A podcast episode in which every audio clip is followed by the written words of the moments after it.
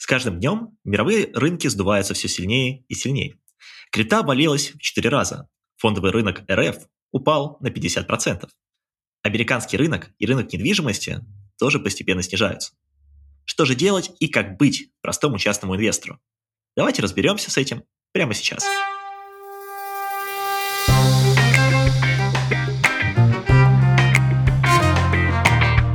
И знаете, времена действительно непростые. А ведь нам, простым людям, Порой так хочется избавиться от этой суеты и найти свой собственный уголок спокойствия и безопасности. Благо этим уголком стабильности может выступить наш подкаст.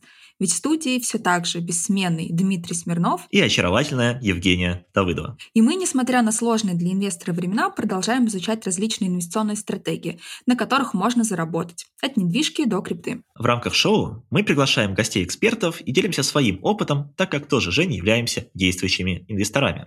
И в большинство стратегий, о которых рассказываем, заходим своими деньгами. Мне со своей стороны хочется напомнить, что у нас есть телеграм-канал, куда мы выкладываем полезную информацию и контакты наших гостей. Ссылочку вы можете найти в описании этого выпуска. Если вам нравится то, что мы делаем, наша подача, да и в целом тема, будем признательны, если поставите нам 5 звезд, лайк и подпишитесь, в зависимости от платформы, на которой вы слушаете данный выпуск. Вам не сложно? А нам очень приятно. Жень, сегодня мне хочется вернуться к истокам нашего подкаста, а именно к третьему выпуску, в котором мы обсуждали фондовый рынок и стратегии инвестирования на нем. Кстати, а помнишь ли ты, что за стратегии мы обсуждали? Конечно, Дим, я помню, какие стратегии мы обсуждали. Там в целом была общая информация о том, какие стратегии существуют, как э, пассивная стратегия, да, когда мы э, отдельно не выбираем какие-то акции, а просто инвестируем в определенные инструменты, которые э, называются ETF, либо биржевые паевые инвестиционные фонды.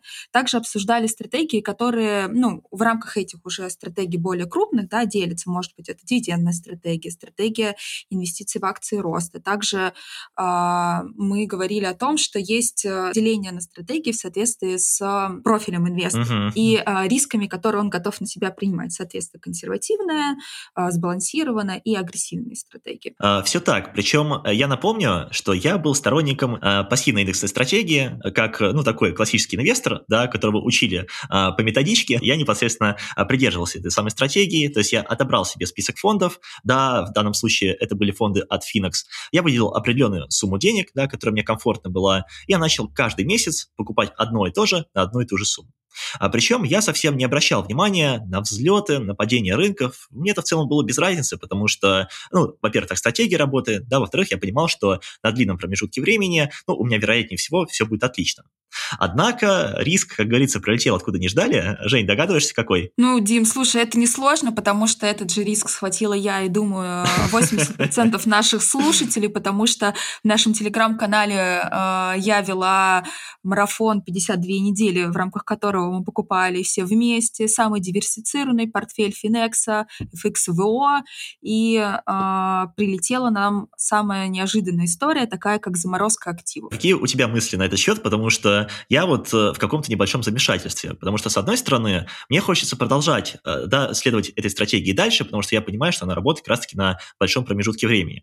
С другой стороны, а, что покупать? Да, то есть покупать какие-то другие фонды, там нет Финекса, например, а, ну, есть риск какой-то заморозки этих фондов, да, и какое-то вот у меня такое, знаешь, состояние немножко, ну, непонятки, что ли. Вот интересно, что ты по этому поводу думаешь. Дим, я соглашусь с тобой, что действительно сейчас есть такое, мягко говоря, легкое непонимание, как человеку, который придерживается пассивной стратегии инвестирования, продолжать это делать, я тебе откровенно скажу, что у меня, а, наверное, какого-то четкого ответа на этот вопрос нет. Почему? Потому что это все, опять же, зависит от стратегии человека. Да? Если а, в рамках стратегии у инвестора ну, как бы необходимо покупать российский фондовый рынок, это одно дело. Как бы здесь с этим сейчас проблем на самом деле ну, каких-то больших нету, потому что э, биржевые фонды, они есть вот чисто на российский рынок, и здесь ну, действительно как бы рисков не так много, как э, если мы говорим про Finex, да, либо какие-то э, даже те же фондовые индексы только на американский рынок. Вот. Но при этом, э, если мы придерживаемся принципа диверсификации и хотим добавлять в портфель э, иностранные ценные бумаги, причем не отдельно, да, а вот совокупно через ETF, то здесь намного сложнее. И если у вас как бы нет скажем, другого брокера, либо каких-то альтернативных выходов, то ну, здесь э, становится сложнее. И а, для того, чтобы, собственно говоря, разобраться с этой проблемой, да, а, узнать более подробно о том, какие сейчас есть способы пассивного инвестирования, мы пригласили сегодня а, гостя. Это Антон Воробьев, автор YouTube-канала «Доказательное инвестирование». Антон, привет. Всем привет. Спасибо, что пригласили. Надеюсь, беседа будет интересной. Да, спасибо большое, что пришел. Мы тоже очень рады, что ты, собственно, заглянул к нам на огонек. И я предлагаю, так сказать, сразу э, кинуться в бой, да, и задать тебе первый вопрос. Конечно, он будет, наверное, общий, да, и от этого общего вопроса мы будем плавно погружаться.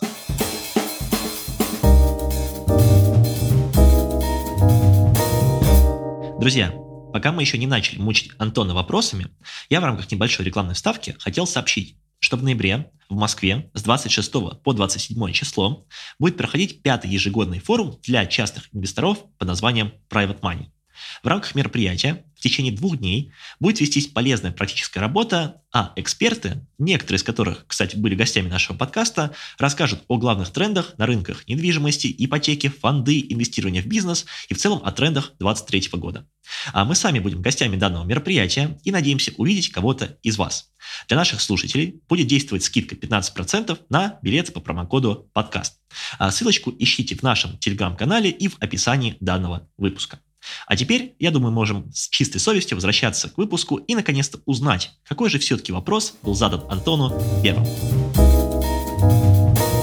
А, скажи, пожалуйста, что сейчас в целом происходит с фондовым рынком, да, вот на момент записи а, этого выпуска, а сейчас у нас получается, ну, где-то, я бы сказал, начало ноября. Ну, здесь зависит от того, какой именно рынок мы рассматриваем и за какой период времени. То есть за последние там пару дней иностранные акции неплохо выросли, например, из-за хорошей информации по инфляции в США. Э, но в целом за последние полгода, конечно, все достаточно печально э, из-за энергетического кризиса, из-за проблем с инфляцией, наоборот. Ну и в России тоже проблемы, конечно, связанные с э, санкциями, и конца им пока что не видно. Угу, ну, такие пока что неутешительные прогнозы для инвесторов, безусловно. А, тогда, если мы переходим уже больше к теме фондов, да, вот скажи, пожалуйста, что в целом делать людям, которые покупали фонды и у которых эти фонды заморозили, вот, например, таким, как я и Женя? Ну, смотри, да, ситуация немного печальная, конечно, с рынком, но мы же говорим о прошлом. Ты же задал вопрос, что сейчас происходит с рынком или что происходило там за последние полгода, например. Но мы же не говорили о том, что будет происходить в будущем, поэтому это в прошлом ситуация была плохой. Может, в будущем она, наоборот, э, нас ждет что-то хорошее. А что касается людей, у которых э, фонды заморожены, то с замороженными фондами, на то они и заморожены, что с ними ничего нельзя сделать. Поэтому, наверное, их стратегия, она плюс-минус будет похожей на ту, которые будут, должны придерживаться те люди, которые впервые приходят на фондовый рынок сейчас, у которых ничего не заморожено. Искать какие-то активы, которые все еще можно купить э, с учетом тех возможностей, которые у человека есть при желании максимальной диверсификации. Какие-то фонды еще доступны. В России можно покупать российские бумаги. А, граждане России все еще могут открывать счета у иностранных брокеров.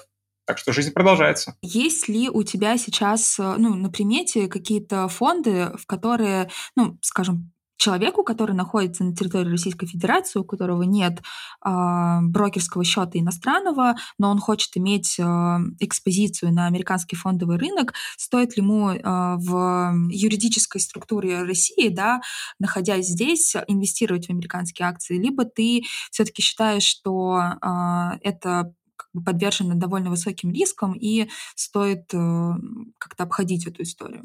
Ну, ситуация довольно быстро меняется, но вот на момент записи подкаста, по крайней мере, риски все еще довольно высокие. То есть я бы не стал рисковать покупать сейчас что-то через э, Россию. Но стоит понимать, что как бы фраза о том, что человек, у которого нет иностранного счета, это как бы все-таки иностранный счет, это не миллион долларов. Он открывается бесплатно, и это, в принципе, доступно любому, было бы желание. Да, действительно, я с тобой согласна. Как бы напомню, да, для наших слушателей, что сейчас есть возможность открыть брокерский счет в брокере Interactive Brokers. Это американский брокер, который э, до сих пор открывает э, всем российским пользователям, гражданам и там всем людям, которые хоть как-то связаны с Россией, брокерские счета, э, пока он не объявлял о том, что э, планирует закрывать, да, но мы как бы все равно понимаем то, что такой риск возможен, и, наверное, как бы полностью он не замитигирован, да, то есть этот риск, он все равно у нас остается, вот, при этом а, это все бесплатно, и этот а, брокер предоставляет возможность инвестировать уже в тот огромный список биржевых фондов, да, которые есть на американском рынке, их, э, напомню, там больше 8 тысяч, это огромный спектр, и на самом деле, если немножко времени потратить на то, чтобы разобраться, как открывается этот счет, то э, есть возможность инвестировать, продолжать в пассивные стратегии. Слушай, ну это потенциально неплохая альтернатива, но тут важно понимать, что, безусловно, открывая счет э, в каком-то зарубежном, ну вот, брокере, да, э, во-первых, есть действительно риски того, что, ну, э, вас заставят закрыть счет обратно, вот, такое тоже может возникнуть, а, и причем, что еще неудобно, вот это второй тезис, наверное, который я хотел сказать, почему я, например, себе не открываю сейчас зарубежного брокера, потому что там нужно, ну, немножечко мучиться с переводами, то есть у нас из России сейчас свифты ходят не так охотно, да, если мы говорим про тот же самый Interactive Brokers, там сейчас есть две такие классические классические схемы, по которым люди деньги отправляют. Дело в том, что у нас сейчас свифты, да, а, активно ходят там через несколько банков. Это Райфайзенбанк, это БКС банк, а, и там еще по Газпромбанку. Ну, и какие-то меньшие игроки, да, но я их не перечисляю. Вот, и обычно, если я хочу завести деньги на Interactive Brokers, я должен сначала, а, непосредственно, если мы говорим про БКС банк, купить юани, потом эти юани как-то отправить этим свифтом туда на свой счет Interactive Brokers, потом эти юани, видимо, конвертнуть обратно, а потом еще какой-то промежуток времени должен пройти. Ну, в общем, это вот а, тоже достаточно нестандартная схема. Вот, при этом есть вторая схема, а, она идет следующим образом, то есть я покупаю э, доллары на БКС банке, потому что там более выгодный курс, ввожу эти доллары на Райфайзен банк, и потом через Райфайзен банк отправляю свифтом э, в Interactive Brokers. Э, то есть это, с одной стороны, более выгодно по скорости, гораздо быстрее эти свифты приходят, с другой стороны, э, там выше комиссии, да, и вот, э, ну, какие-то прям танцы с бубнами, если честно, вот, хотя, безусловно, это решение проблемы. Здесь у меня вопрос к Антону. Антон, скажи, пожалуйста, а есть ли еще какие-то зарубежные брокеры, да, помимо Interactive Interactives, э, ну, с которым можно вот так потенциально поработать? Брокеров-то зарубежных, конечно, много. Вопрос в том, что большинство из них недоступны гражданам РФ и еще меньше доступны тем гражданам РФ, которые проживают на территории России. Из таких простых и доступных вариантов есть Freedom Finance, который зарегистрирован в Казахстане. Юрисдикция, конечно, так себе, но, по крайней мере, там говорят на русском языке, и при этом он доступен тем, кто живет в России. Если человек живет за пределами России, то, опять же, смотря где. Если это Европа, то европейских брокеров много. Тот же самый Саксо Банк, например, он отказался от работы с россиянами, которые живут за пределами Европейского Союза. Но те, кто остался там, они, ну, или переехали в ЕС, им Саксо доступен. Вот. А есть э, Freedom Finance на Кипре, например. Он доступен всем гражданам России, которые живут за пределами России и Беларуси, по-моему, если не ошибаюсь.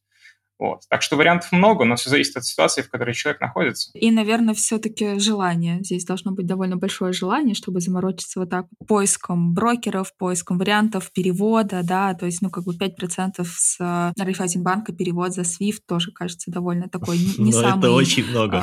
А, простой истории, да-да-да. Да-да-да, то есть ты по факту сразу уже на входе, скажем так, в стратегию теряешь там сколько, 5%, это неприятно. А, кстати, э, короткий комментарий, мне интересно твое мнение услышать. Вот ты сказал то, что Казахстан, как как юрисдикция, ну, такая себе под вопросом. А, это закладывается какой-то становой риск, да, или тот факт, что, например, а, Казахстан там тоже может как-то заблокировать. Вот можешь немножко подробнее прокомментировать? Скорее страновой риск, просто что юрисдикция не самая безопасная. Я сомневаюсь, что там есть какая-то значительная страховка, потому что в США все-таки брокерские счета страхуются на полмиллиона долларов, в Европе они страхуются на 20 тысяч евро, по-моему, минимум.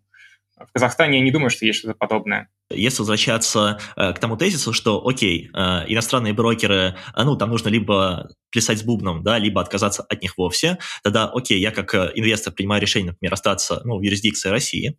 Э, и ты сказал то, что в целом, да, нужно смотреть на свой вот этот инвестиционный путь, э, вот с этой точки, в которой нахожусь, как будто бы с чистого листа, да, то есть забыть про те замороженные активы и начинать что-то подбирать заново. Э, и вот здесь э, вопрос к тебе такой. Мне стоит сейчас, вот, если я хочу все начинать заново, подбирать какие-то фонды, там, я знаю, фонды от Тиньков есть, да, там вроде Атоновские, может быть, какие-то Сберовские, вот, либо смотреть уже просто на точечные акции, потому что с фондами, ну, вот такие непонятки. Если ты говоришь про акции именно российские, то российские фонды, они зарегистрированы, естественно, в российской инфраструктуре и покупают только российские бумаги. То есть я, мне сложно представить себе сценарий, при котором проблемы коснутся только какого-то БПИФа. Разве что какая-то временная приостановка торгов, но и то это достаточно маловероятно, что акции отдельные будут торговаться, а БПИФы не будут.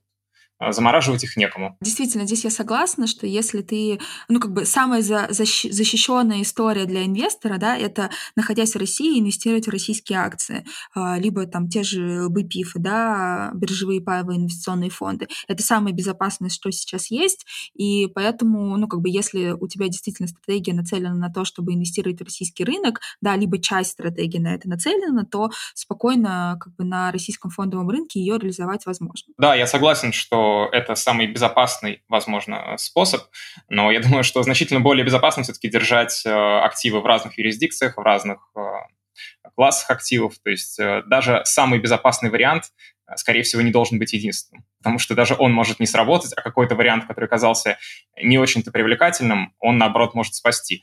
Например, вот в текущей ситуации э, россияне, которые по каким-то причинам инвестировали через какого-нибудь мелкого брокера в Грузии в иностранные активы, они фактически оказались в лучшей ситуации, чем те россияне, которые использовали крупных российских брокеров. Хотя я уверен, что год назад, если бы мы говорили об этом, мы бы сказали, что все-таки крупные российские брокеры надежнее, чем какой-то там мелкий uh-huh. грузинский брокер, например. Слушай, можно ли приоткрыть небольшую завесу тайны? Вот ты говоришь, то, что а, лучше раскидываться, да, как-то по разным юрисдикциям, да, по разным каким-то, возможно, даже направлениям. А как ты сейчас к своему портфелю подходишь? Вот, то есть, если это публичная информация, было бы интересно узнать, вот по каким корзинкам, ну, раскладываешься ты. Ну да, в общем-то, я не скрываю этого особо. У меня есть небольшая часть э, в России, а значительная часть в США. Но я нахожусь за пределами России, поэтому мне в этом отношении а, получать доступ к Interactive Brokers э, проще, и там нет ограничений, которые а, вводят американские биржи против российских инвесторов. А, у меня есть счет в, у европейского брокера, но у Freedom Finance на Кипре. Другие мне недоступны, потому что я живу не в Европе. И э, грузинский брокер, потому что я в Грузии нахожусь. То есть вот так у меня есть некоторые варианты. Четыре, получается, угу. юрисдикции. Слушай, ну это э, как минимум на три больше, чем у меня. Да, слушай, а если мы говорим конкретно про стратегии, то, а, ну, как бы, да, зная твою приверженность к ETF, да, все равно в рамках даже тех же самых э, ETF, эм, у тебя может быть абсолютно разная стратегия, да, ты можешь инвестировать как-то по отраслям, покупать разные отрасли с помощью ETF, э, вот можешь э, покупать чисто широкий рынок одной ETF и в целом как бы больше ни на что не смотреть. Вот расскажи, пожалуйста, как ты к этому подходишь, да, и какой, ну, наверняка то, как ты подходишь, ты считаешь, что это одним из самых правильных способов. Ну, тот способ, которым пользуюсь я, возможно, он не подойдет большинству, то есть я бы не стал этого рекомендовать. То есть самое простое, да, как ты сказала, это вот взять одну ETF, а, купить ей широкий рынок акций мира и все. Но там возможны вариации, например, в зависимости от того, э, где человек живет или где он планирует жить, там могут быть э, разные налоговые ставки в будущем на продажу ценных бумаг против налога с дивидендов, который он платит сейчас. То есть, возможно, аккумулирующие европейские ETF, например, будут ему выгоднее, чем одна американская бумага. И тогда, возможно, ему стоит купить, например, две, но европейские, которые охватывали бы развитые, рын... развитые рынки отдельно и развивающиеся рынки отдельно, потому что это будет просто выгоднее с точки зрения э, будущих э, расходов mm-hmm. на налоги. Вот. С другой стороны, есть еще и другой риск. То есть, например, если у человека есть европейский брокер и американский брокер, то, возможно, не самой плохой идеей будет э, брать Америку через Америку, а Европу через Европу. Тогда у нас будет э, а, меньше, будут более короткие цепочки хранения, и это будет ну, немного более безопасно. Потому что тогда в случае, если что-то случится только с Америкой или только с Европой, э, то некоторая часть его капитала, по крайней мере, будет в полной безопасности. А, да, на самом деле, как бы хороший момент ты затронул. Я согласна, что вот, ну, как бы этот год нам показал, насколько на самом деле важна диверсификация, да, и не столько даже там по активам, по инструментам и таким вещам, да, которые казались бы понятны, но и по э, странам, брокерам и прочим. То есть если у кого-то там был большая часть, как у меня, да, большая часть средств хранилась в открытии брокере, который попал под э, SDN-санкции, то как бы история не очень хорошая, да, при этом как бы не самая большая часть у меня была на э, Interactive брокере, вот, но как бы там с ним все хорошо, но как, если бы я изначально более, э, скажем, тщательно подошла к диверсификации страновой, брокерской, ну вообще, да, вот эти вот все моменты учла, то, возможно, у меня бы меньше, как минимум, средств было заблокировано, и меньше боли бы я испытывала каждый раз, когда об этом говорю.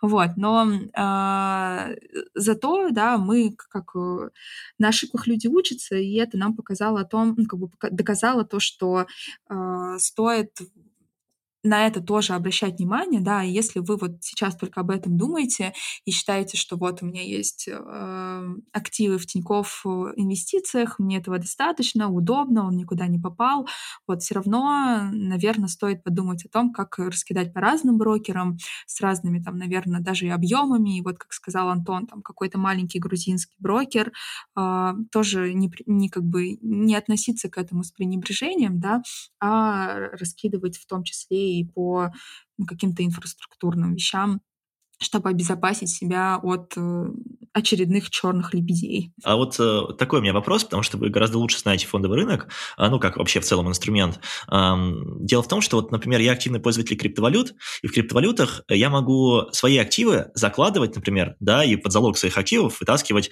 ну, там, другие деньги, да, в каком-то соотношении. И что мы имеем сейчас на фондовом рынке, если мы говорим про фонды Finex, э, это фактически заблокированные активы, да, которые просто не перемещаются в данный момент, то есть я с ними ничего не могу сделать. Но по факту они как бы существуют. А вот есть ли какой-то биржевой инструмент, э, который позволяет мне, может быть, э, там заложить эти активы, либо взять под их залог э, какую-то сумму денег, я понимаю, скорее всего, в каком-то невыгодном для меня соотношении. Ну, то есть, есть ли какой-то способ попробовать вот эти активы, ну, там, разблокировать, либо если не их, то вот э, взять часть денег э, под них? Вот что скажете? Да, есть способ э, использовать эти активы для того, чтобы взять под залог них какие-то другие и заработать на этом, э, но, к сожалению, этим э, занимается скорее Евроклир, у которого эти активы сейчас остались. Да, скорее он будет на этом зарабатывать, чем люди, у которых они заблокированы. Под залог заблокированных активов, к сожалению, ничего получить нельзя. Эх, эх, а такую схему, казалось бы, изобрел, я думал, ну все, сейчас вот, Антон, ты так начал, сейчас, знаешь, позитивно, я думаю, ну все, сейчас будет какая-то схема. Слушайте, понятно. А, тогда у меня такой вопрос, да, уже э, не от ETF, отталкиваясь, если, а отталкиваясь в целом по поводу рынка. А, дело в том, что очень часто, да, вот проводится аналогия с рынком Ирана, когда там тоже ввели большое количество санкций, и говорят то, что, а, ну вот, смотрите, там как только экономика Ирана закрылась, там очень активно начал развиваться фондовый рынок. А, у меня к вам, знаете, такой, наверное, вопрос-дискуссия. Вот что думаете по поводу нашего фондового рынка России? А, стоит ли сейчас, возможно, подбирать какие-то акции, да, в расчете на такой же там, ну, потенциально большой рост, либо не стоит сравнивать там экономику там Ирана, да, России, и это были вообще разные ситуации. Вот, Антон, что думаешь? Ну, сложно сказать, насколько сразу начал развиваться фондовый рынок Ирана после закрытия. Возможно, все-таки предварительно он неплохо так упал. Но я не знаю, честно, я не смотрел на график, но что-то мне подсказывает, mm-hmm. что у них тоже все изначально было не очень хорошо. С другой стороны, российский фондовый рынок тоже упал достаточно серьезно после такого значительного, значительной изоляции России от внешнего мира. Вот. Я не думаю, что российские акции совсем бесперспективные, что они точно не могут принести прибыль. Может, могут, конечно. Это одни из самых дешевых акций в мире, и понятно, почему они так дешево стоят. Я думаю, что какую-то прибыль а, получить с них можно, если инвестировать на долгий срок. Другой вопрос в том, а, насколько человек желает принимать такой высокий риск. Да, я тут соглашусь с Антоном, что, ну, как бы российский фондовый рынок это там один из самых рискованных, да, и уже даже до событий февраля этого года э, ряд очень крупных инвестиционных фондов американских, они э, отказались от инвестиций в российский рынок как таковой, да, несмотря на то, что здесь высокая дивидендная доходность, э, дешевые акции, казалось бы, высокие перспективы, но э, там люди, которые в индустрии очень, очень много лет, они а, ну, как бы изначально да, себе сделали такой а, отказ от этих рисков полностью и не инвестируют. То же самое можно сейчас сказать про некоторые рынки, а, точнее, про некоторые фонды при инвестиции в Китай. Да, сейчас там тоже такая, скажем, ситуация не очень хорошая для капитала. Капитал утекает, потому что растут геополитические риски. Вот. Но если вы принимаете на себя эти риски, то, ну, как, как сказать, ну, то есть мне сложно сказать, что российский рынок фондовый, да, он будет развиваться по тому же пути, как и Иран. Почему? Потому что, во-первых, у нас ну, экономика намного-намного лучше, она более развита. Даже несмотря на изоляцию сейчас, да, то ну, у нас намного больше технологий, намного более развитые компании, и по объемам э, экономик, да, это несравнимо. Но при этом у нас сейчас ну, такая нетипичная для России ситуация, э, что мы находимся в кризисной ситуации, и у нас очень крепкий рубль. И основные у нас компании, да, самые крупные, самые интересные, это всегда были э, экспортеры, которым очень выгоден слабый рубль. Сейчас крепкий рубль, и, соответственно, как бы, ну, э, вот из-за этого такое Universe, планета акций, да, которые сейчас интересны, она стала меньше.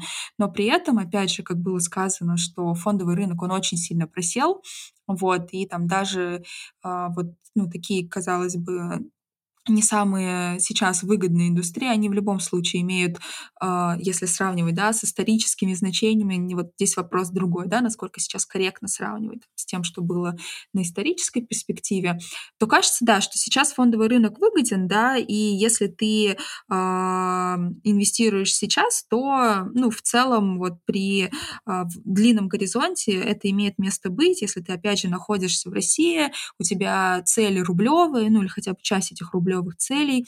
Вот. И вот на части этих рублевых целей российский рынок, ну, как бы а, в целом это абсолютно правильно покупать, потому что, ну, твои инвестиции должны соответствовать а, валюте твоих целей. Вот.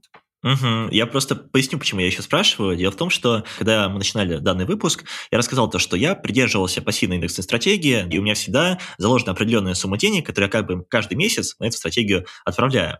Однако сейчас э, фактически фонд это заморожено, и все равно сумма денег у меня, ну, она скапливается. И у меня есть вот это желание куда-то ее пристроить. И вот э, первая моя мысль, ну, точнее, не первая, а вот та, которая витает сейчас, э, это начать покупать просто точечно российские акции, не знаю, такой Сбербанк, Газпром, ну и вот все наши, так сказать, голубые фишки, и тоже по методу пассивного усреднения. Не знаю, 10% Сбер, 10% Газпром, ну и так далее по списку. И просто фактически заменить вот эти фонды на конкретные компании. Потому что в теории, если я делаю это методом пассивного усреднения, точно так же там в течение, не знаю, 10 лет, в моем понимании это может быть некой такой, ну, не то чтобы диверсификацией, да, но вот э, потенциальным инструментом, который даст доходность.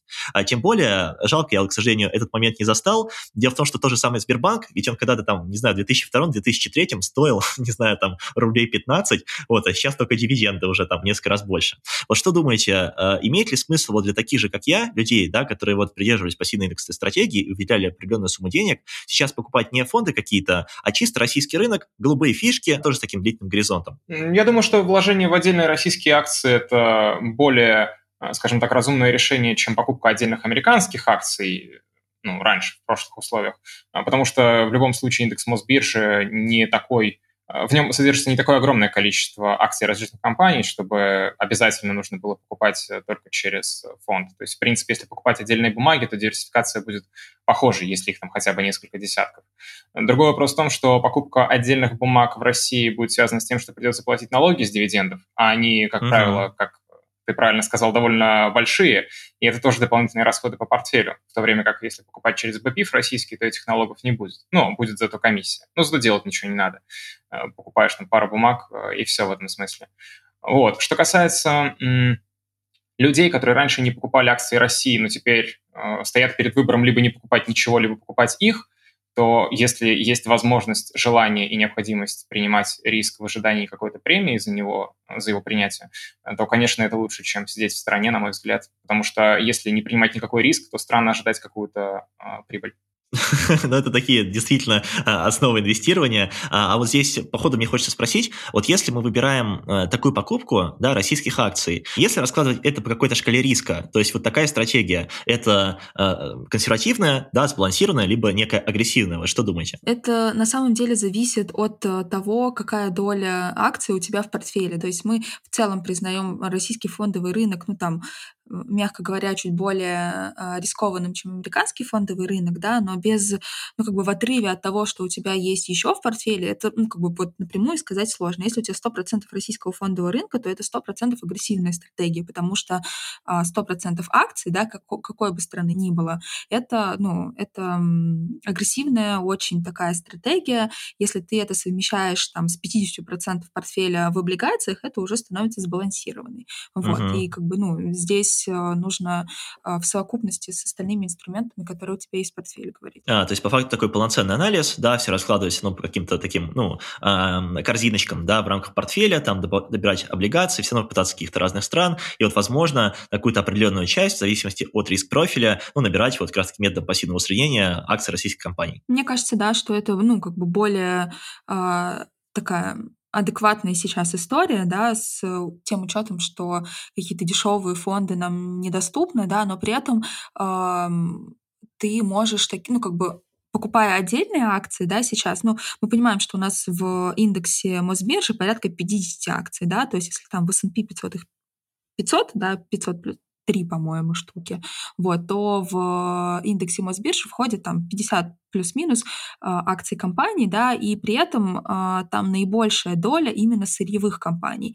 Понимая сейчас, что, ну, возможно, как бы не самое выгодное время, да, для покупки а, вот этих вот экспортеров, которые занимаются, ну, тот же «Газпром», да, ну, как бы сложно сказать, что в ближайшее время у «Газпрома» будет, ну, хотя бы, хотя бы нормально, я бы так сказала.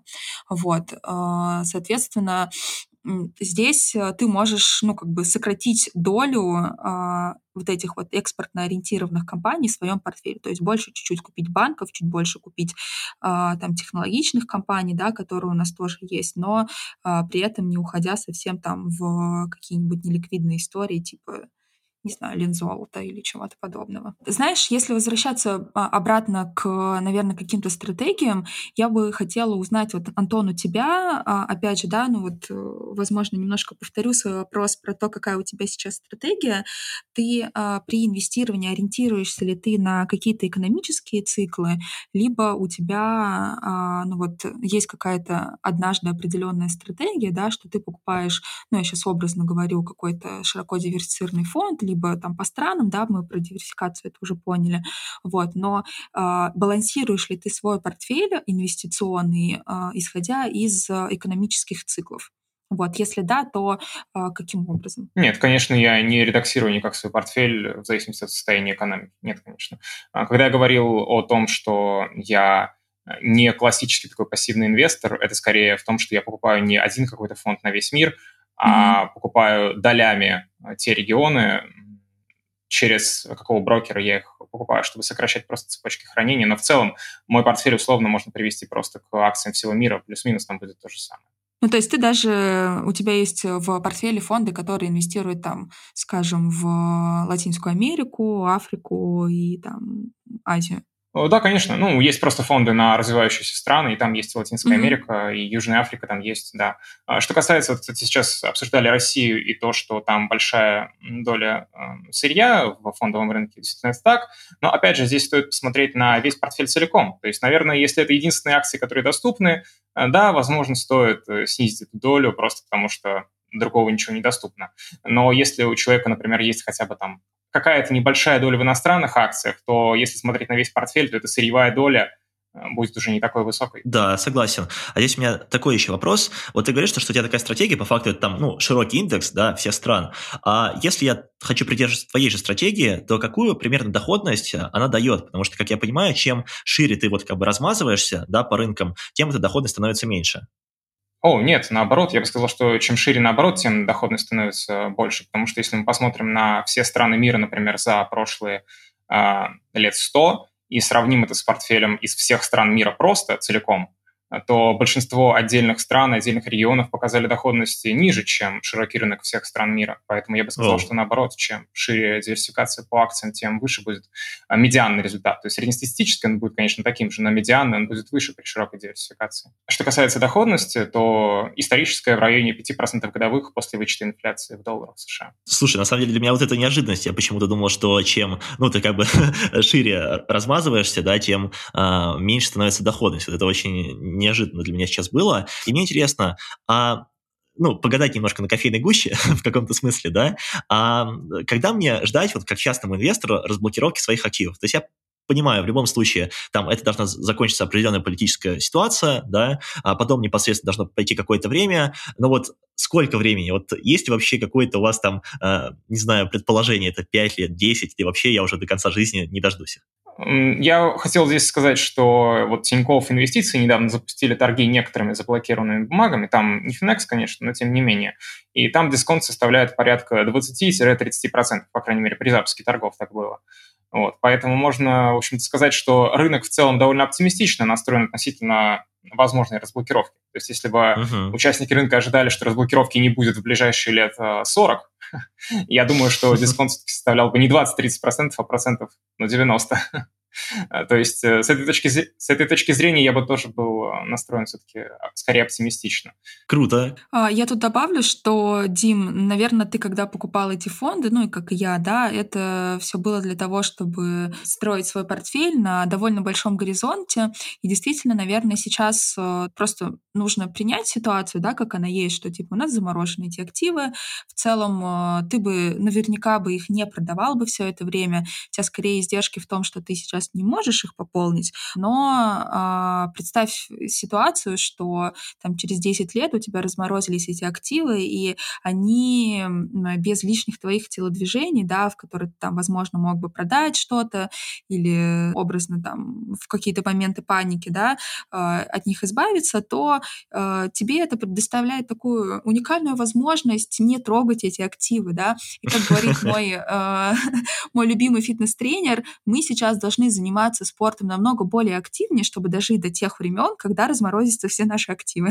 Uh-huh. Вот, я бы предложила придерживаться позитива в этом э, вопросе и надеяться на лучшее. И, как бы, наверное, даже не гадать, потому что, ну, здесь это такое неблагоприятное дело. Э, и если это произойдет рано, здорово, мы сможем э, что сделать? Вряд ли же мы их будем продавать, правильно? Ну да. Ну, такой вопрос. Вот. Докупать, ну, не знаю, я уже бы подумала в следующий раз, докупать Финекс мне или нет.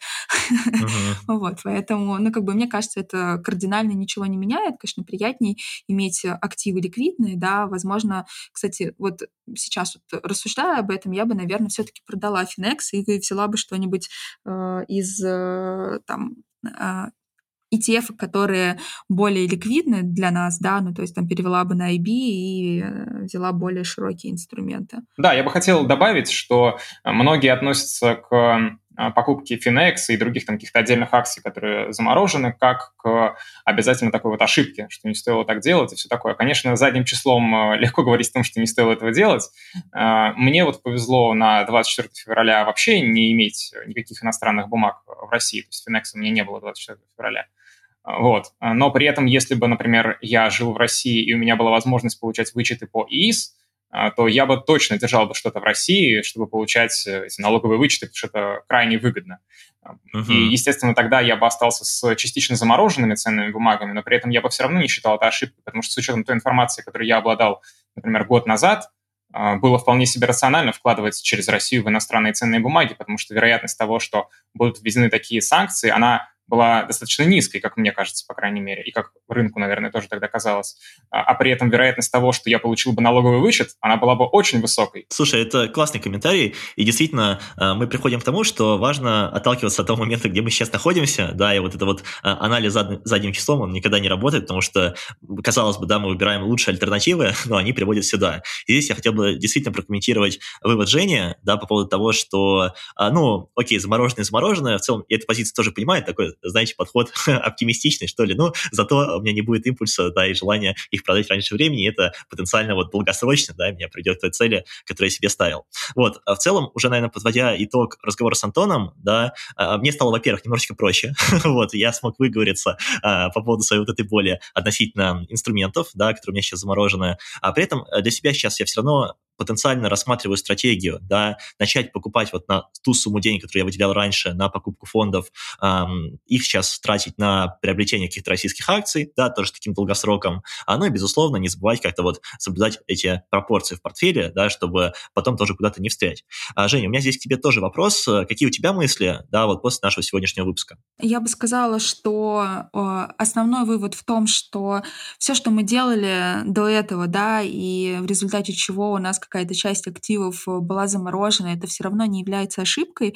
Мне кажется, это ну, такой основной э, момент, который нужно запомнить, да, и понять в целом, что мы делали правильные вещи, но не в правильное время, возможно, да, есть какие-то риски, которые, ну, невозможно предугадать, они всегда во всех э, сферах деятельности есть, э, и, ну, как бы с ними ничего нельзя сделать, вот, поэтому, э, мне кажется, это не повод для того, чтобы там бросать инвестиции или накопления, и э, но это хороший повод для того, чтобы по-другому взглянуть на э, свои действия, да, возможно, вот ну, для себя я поняла одно, что нужно диверсифицироваться еще э, более активно, да, по странам, по инфраструктурам, брокерам, вот, и а, ну, это такой хороший момент для учебы. Я все, все ошибки — это наше обучение, да, и главное делать из этого выводы. Вот. И, собственно говоря, что, а, и, как бы, что я буду продолжать делать, ну, в любом случае, да, это а, продолжать инвестировать. Мне кажется, что как бы я конкретно про российский фондовый рынок, наверное, не столь оптимистично, как ты. Мне не очень хочется сюда инвестировать сейчас э, в тех объемах, которые были до этого. Вот, э, но при этом, э, если у человека рублевые цели, да, и он э, понимает все эти риски, я считаю, что э, все равно, какой бы ни был момент, все равно нужно продолжать это делать, э, инвестировать и не надеяться на то, что когда-то в будущем а, у вас будет э, с каких-то чудесных э, пор хорошая пенсия, вот, нужно думать об этом заранее и копить э, свой капитал продолжать это делать. Вот. Это угу. мои мысли по поводу фондового рынка в целом. Да, и здесь я обращусь к нашим слушателям, ведь если вы понимаете, что фондового рынка вам может быть а, маловато, а, и вы тоже хотите добавлять какие-то инструменты в свой портфель, да, это может быть там недвижимость, может быть даже криптовалюта или что-то подобное, то рекомендуем, ну, прослушать те выпуски, которые мы записывали до этого, да, ну и а, надеюсь, вам будет интересно те выпуски, которые мы выложим в будущем, потому что мы как раз-таки, напоминаю, да, разбираем различные инвестиционные стратегии, которые существуют в этом мире, и это поможет защитить ваш портфель, да, от каких-то таких вот, ну, ситуаций, которые возникают, ну, в какой-то одной сфере. А на этом мы будем очень плавно заканчивать. А, напоминаю, что контакты нашего гостя, ссылочки на его блог а, вы найдете в нашем телеграм-канале, а, ну и в описании этого выпуска. Также не забывайте ставить нам 5 звезд и оставлять отзывы. Вам не сложно, а нам приятно. Всем спасибо и пока-пока. Пока-пока. Спасибо, что пригласили. Пока-пока.